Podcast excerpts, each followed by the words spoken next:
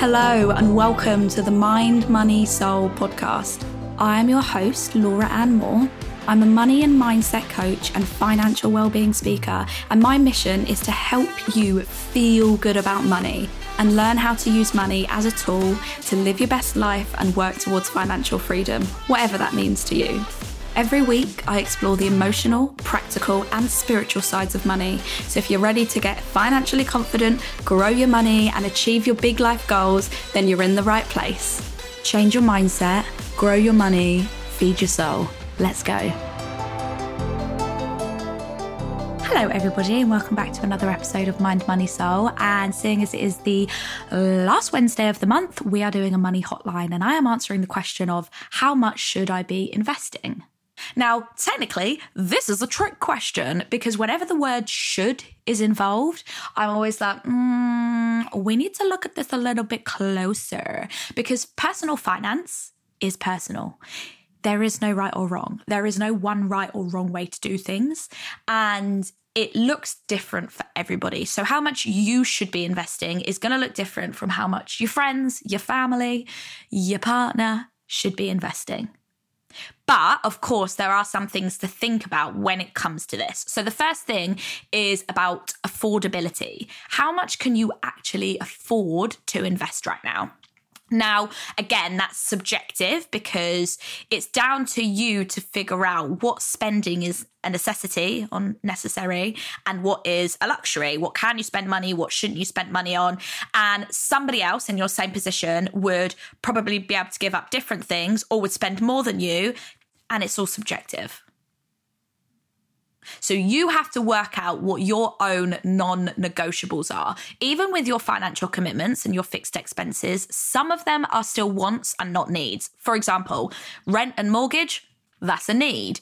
Netflix and Sky, that is a want it's okay to say no i definitely still want them they bring me so much joy you know i love sitting down and watching telly in the evening brings me so much joy i work in telly and i need to watch telly like whatever this is not a judgment of like you could literally cut out your Netflix and invest an extra 10 pounds. No, it's really understanding like how do I feel about my money? What is it the things that I want to hold on to? So even if something is a financial commitment, you can still get out of it. Obviously, unless you're in a contract, but you need to basically figure out where am I spending money and how do I feel about this? Like, if you look at your money and you're like, right, I spend £30 a week on coffee, that feels good for me, but I actually spend £40 a week on takeaways. I don't really need to do that. Like me and my housemates have decided that we are going to rein it on, rein it on, rein it in on the takeaways, and we're going to try and make all of the takeaways at home. We're going to do fakeaways because we actually only get takeaways for convenience. When we don't have food in, we can't be bothered to cook, it's been a long week. Like, yeah, we like the taste of it, but we also like the taste of our own homemade cooking anyway. It's just that we're being lazy. So we're going to try and put things in place to save that money. Whereas coffee, and matcha lattes, you ain't going to catch me cutting them out, darlings. Not a chance. So, when you've had a look at your spending and you know what you've got coming in and what you've got going out, and what for you are like non negotiables, what for you are like you're happy to compromise, compromise on, you can see how much you have left over for saving and investing. Now, the key thing here is if you try to invest too much of what you've got and you're like, you know, let's say you've got £600 left over the month to save, spend, and invest, and you put like 200 pounds towards spending and you're like i'm going to invest 400 and you're going to really try and like put too much away and you're only giving yourself a little bit to spend you still need to be realistic. As lovely as it would be to like put a huge portion of your paycheck away you also have to be realistic about how you live your life and your current relationship with money. Because if suddenly you just switch it up and you throw yourself into the deep end, it can be too much. It's a little bit like dieting. If you go, oh my God, I've been a little, like a fat little piggy and I've just been eating loads and I'd feel really sluggish and I haven't been exercising and you do an absolute overhaul and suddenly you want to go to the gym five times a week and you want to cut out all carbs and you're going to drink 10 bazillion gallons of water and you're not going to drink alcohol, you might be able to do that for a couple of weeks, but at some point you're going to break because your body and your brain is not used to it. Whereas if you introduce it slowly and you're like, okay, I'll do three gym sessions and I'll try and drink two liters of water and I'll only drink on like birthdays and, you know, you can give yourself better, uh, not restrictions, but I guess better limitations on what it is you're doing, and it's more likely to be sustainable. And the same goes for investing. If you try and save and invest too much of your paycheck and you leave yourself in a shitty position with not too much to spend, let me tell you what, you're probably going to dip into your savings, and that's going to make you feel shit. So, make sure that you are being realistic with yourself and that it actually works for you. Okay, number two, you want to have a think about what your long term goals are. Now, if you know me, you know I love talking about goals. I love a goal. Uh, what are you personally invested in? Why are you investing? What are your goals? What are you working towards? This emotional connection to money and growing your money and delayed gratification is really important because it's what you need to stay motivated to actually put it aside. Now, for me, the reason why I invest is yes, I want to retain the buying power of my money to beat inflation, but I want the freedom to work as and when I want. I love my job, I love what I do, but I still want the freedom to make a choice. I don't want to be beholden to the money because, as we all know, that's pretty stressful. So, this really requires me to think long term. And it could take like 20, 25 years for me to get there, but I know what I'm working towards. And I'm finding the balance between enjoying my money in the now and sacrificing things for the long term. And I'm finding that balance that works for me. I don't really like to use the word balance. I like to use the word harmony because it's not always going to be an exact split, but you get the picture. Now, for me, I know that investing is a long term game. I understand how compound, compound interest works. And I know that to make compound interest, to get the most out of that, you have to be investing for a long time. I'm literally talking like 10, 15, 20 years. Now, I have another um, episode on all of this. It's in the pension series, but you want to basically break down how much you need to retire on, and you can use the 4% rule. So basically, this means you can withdraw 4% of your overall investment to live off of every single year and not run out of money. So, for example, if you need to live off of a £50,000 a year salary, then you would need about £1.25 million in your investment account. So that would need to be the total value of your investments across all the things, you know, pensions, property, um, stock market, etc., however you invest. Now, in my instance, for that case, if I was just investing in the stock market, I would need to invest about £800 a month every single month with an annual return of 8% to get to £1.25 million in 30 years. So, if that was my goal. So it just sort of gives you a bit of an idea.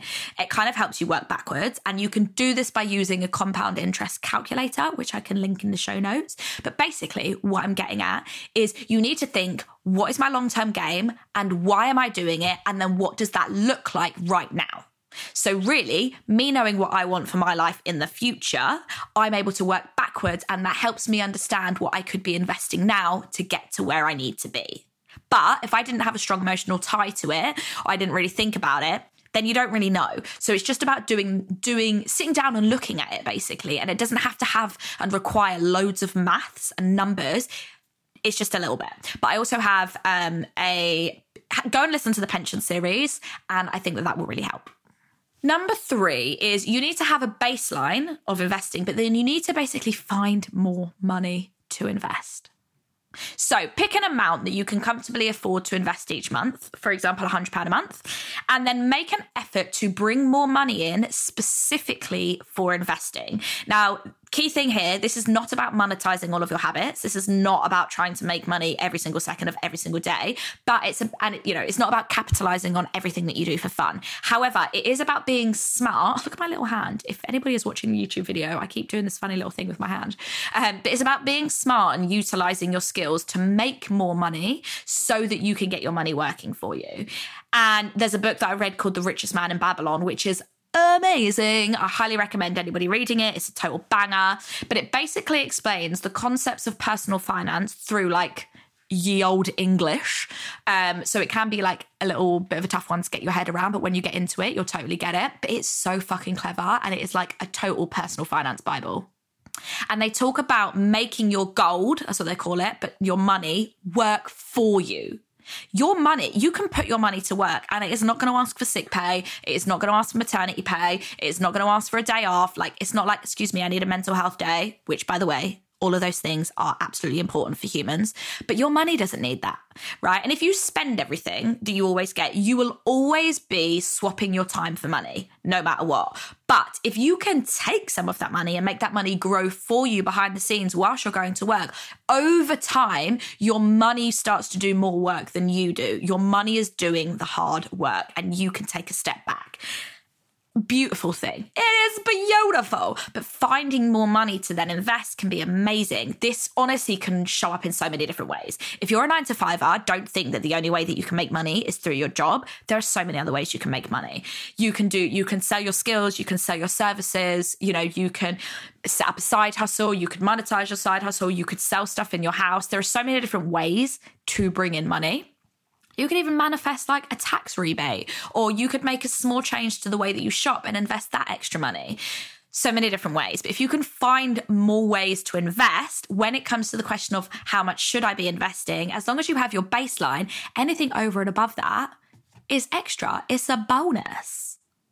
So they that is essentially the answer to the question of how much I should be investing. It was a little bit of a politician's answer because I kind of skirted around the question. But the key thing here is because there's not a should. It's how much would you like to be investing and what is your investments doing for you and why do you want to be investing? And really sitting down and asking yourself those questions and working backwards is going to be so helpful um, as you kind of go on this investing journey.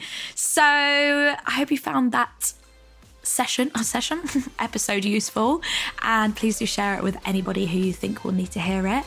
And please always slide into my DMs if you have any questions because I'm always I'm all ears. Have a lovely week and I will speak to you next. Mwah.